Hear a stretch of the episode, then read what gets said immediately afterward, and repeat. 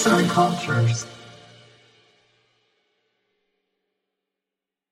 Herkese merhabalar. Bugün Sanat Tarihi Podcast'inde konumuz aslında hepimizin de bildiği Leonardo da Vinci'nin Son Akşam Yemeği isimli tablosu. Bu tabloyu belki hepimiz gördük bir şekilde biliyoruz ama hikayesini ve bize anlattıklarını o kadar iyi biliyor muyuz? Gelin bu podcast'te de bunun detaylarına inelim. Duvardaki bir resmin anlattıkları. İsa'nın dünyaya gelişinin üzerinden tam 1498 kış mevsiminin geçmiş olduğu zamanlarda eski bir Fransa kralı 7. Charles emriyle başlayan İtalya seferleri varisi 12. Louis'nin tahta geçmesiyle de devam etmektedir. 12. Louis'nin hedefinde ise 1480 yılında papalığın desteğiyle yönetime geçen ve Ludovico Sforza egemenliğinde olan Milano vardır. 12. Louis istediği Milano dükalığını 1499 yılında elde edecek ama maalesef 1504 yılında İspanya Krallığı'na teslim etmek zorunda kalacaktır. Ama tabii ki de 12. Louis bu yarım kalacak olan zaferin geleceğinden habersiz sefer hazırlıklarını ve diğer savaş planlarını kaldığı yerden devam ettirmektedir. İşte Milano o dönem bu siyasi ve askeri gerilimlerin arasında sıkışıp kalmış görkemli bir şehir olarak varlığını sürdürmekteydi. İleride bu şöhretini ve görkemini katlayarak günümüze kadar ulaştıracak olan Milano'ya bu konuda en büyük katkıyı yapacak sanat eserlerinden biri kilise ve Dominikan manastırı olarak hizmet veren bir yapı olan Santa Maria del Grazie yani Kutsal Meryem Ana'nın duvarlarından birinde var olma şansına erişmişti. Bu bahsettiğimiz nadide sanat eserinin adı ise az önce söylediğimiz gibi Il Cenacolo o l'ultima cena yani son akşam yemeğidir. Peki böyle bir tablonun yapılma fikri nereden çıktı? Dominikan keşişleri 1495 yılında keşişlerin huşu ve onların günahlarının kefaretini ödemek için kendi hayatını feda eden Tanrı'nın oğlunun yani İsa'nın sevgisi içinde yemeklerini yemelerini sağlayacak bir duvar resmini Leonardo da Vinci'ye sipariş vermişlerdi. Leonardo da Vinci ise o sıralar bulunduğu coğrafyanın ve zamanın en çok aranan sanatçılarından biri olmuştu bile. Yani bu ünlü sanatçıya verilen sipariş bir bakıma statü göstergesiydi. Dönemin en güçlülerinden olan Dominikan keşişleri içinde bu yarışır bir etiketti haliyle. 1495 yılında yapımına başlanan bu eser 3 kış mevsiminden sonra nihayet tamamlanmış ve büyük ihtimalle koyu renk bir duvar örtüyle örtülü halde meraklı gözlerin doldurduğu yemek salonunda ilk kez görülüp kalple hissedileceği dua ile anılacağı anı bekliyordu. Bu büyülü ve güçlü anı bu kadar görkemli ve önemli yapacak olan nedenlerden bahsedelim ki betimlememiz yere daha sağlam bassın.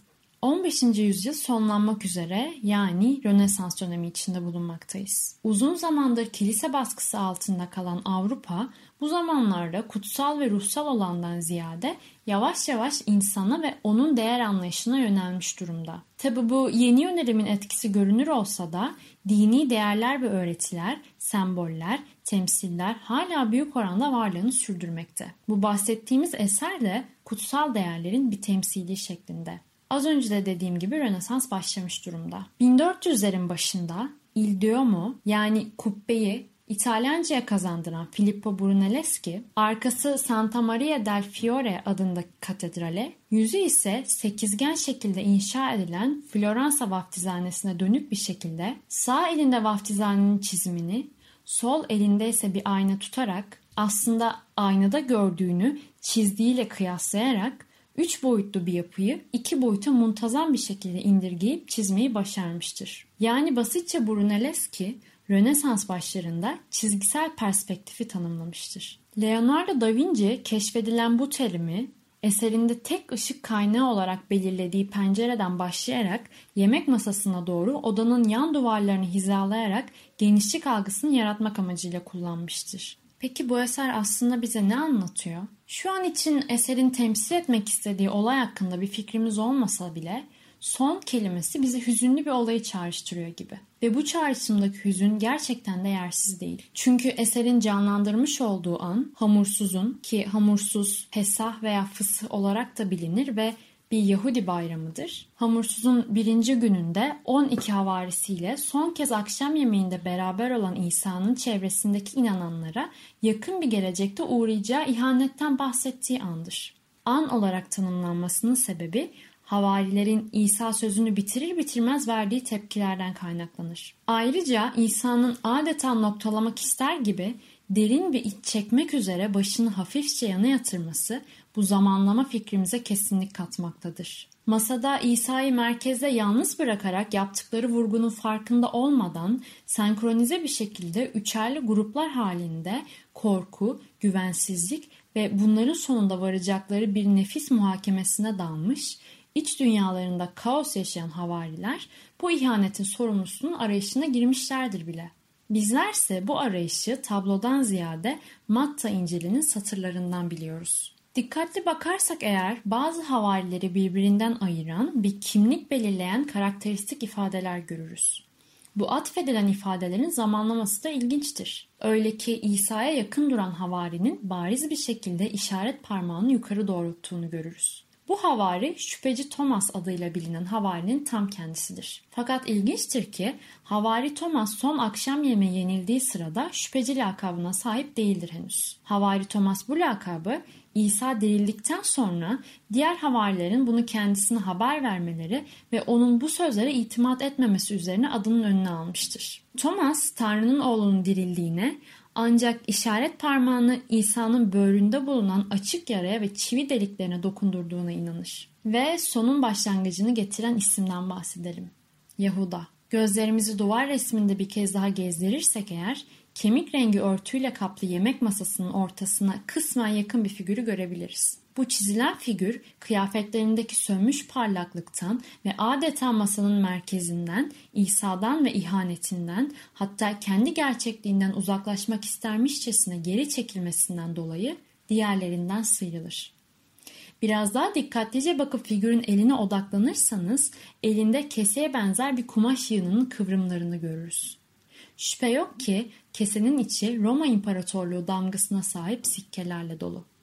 İşte bu kese eklentisi, gergin ve mesafeli bir insan çizimi gibi detaylar, İsa'nın yerini Romalı lejyonlara söyleyerek İsa'ya ihanet eden Yahuda'nın kim olduğunu bizlere anlatan adeta anlık fırça darbeleridir. Dilerseniz şu an az önce eserimizin önemli olduğunu düşündüğümüz detaylarını anlatarak yere sağlam basmasını istediğimiz olaya dönelim. Bu olayda Santa Maria del Grazie adındaki manastırın duvarına çizilmiş eserin manastır sakinleri tarafından ilk kez görüleceği an. Şimdi anlattıklarımızdan yola çıkarak bunu hayal etmeye çalışalım. İncil'de geçen ve kült sayılabilecek bir sahne. Ama herkesçe bilinen ünlü hikayenin bu eserde anlatımı daha önceki anlatımlara benzemiyor hiç.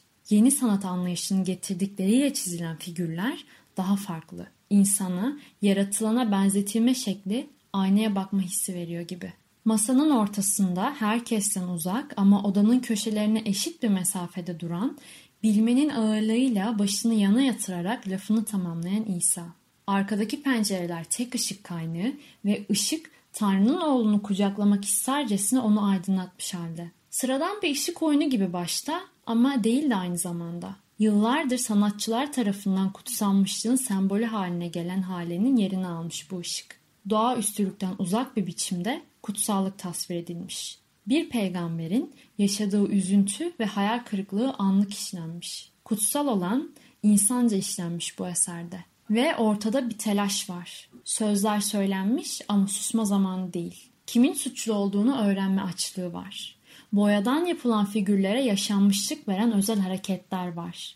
Düşünün bir, eseri gören gözler önünde duran yapının ne olduğunu anlamak için hızlıca gezerken havaya kalkan bir işaret parmağına denk geliyor. Belki kulaklarda o an görmeden iman edenlere ne mutlu satırları çınlamıştır. Belki merkezde duran İsa fark edildikten sonra birkaç hat çıkarılmış, dualar okunmuştur ya da tam tersi bu kadar fark katıldığı, kutsala hak ettiği doğaüstülük verilmediği için o an kabul görmemiştir. Belki de eser alışılmışın dışında olduğu için çok sert eleştirilere maruz kalmıştır o an. Hangi duygunun, düşüncenin, hangi kalpte ne kadar üstünlük kurduğunu ya da tutkal eklenmiş suyla sulandırılmış boya ile boyanan meşhur eserimizin sergilendiği manastırın çatısı altında o an izleyicilerine neler yaşattığını bilemeyiz. Ama bence bu iki zıt uçta seyreden tahminlerimizi ortak paydada toplayarak kendimce kesinliğinden emin olduğum bir sonuç çıkarabiliriz. Bu çıkarımımız da şu yöndedir. Dominikan keşişlerinin günümüze ulaşan ününün büyük kısmını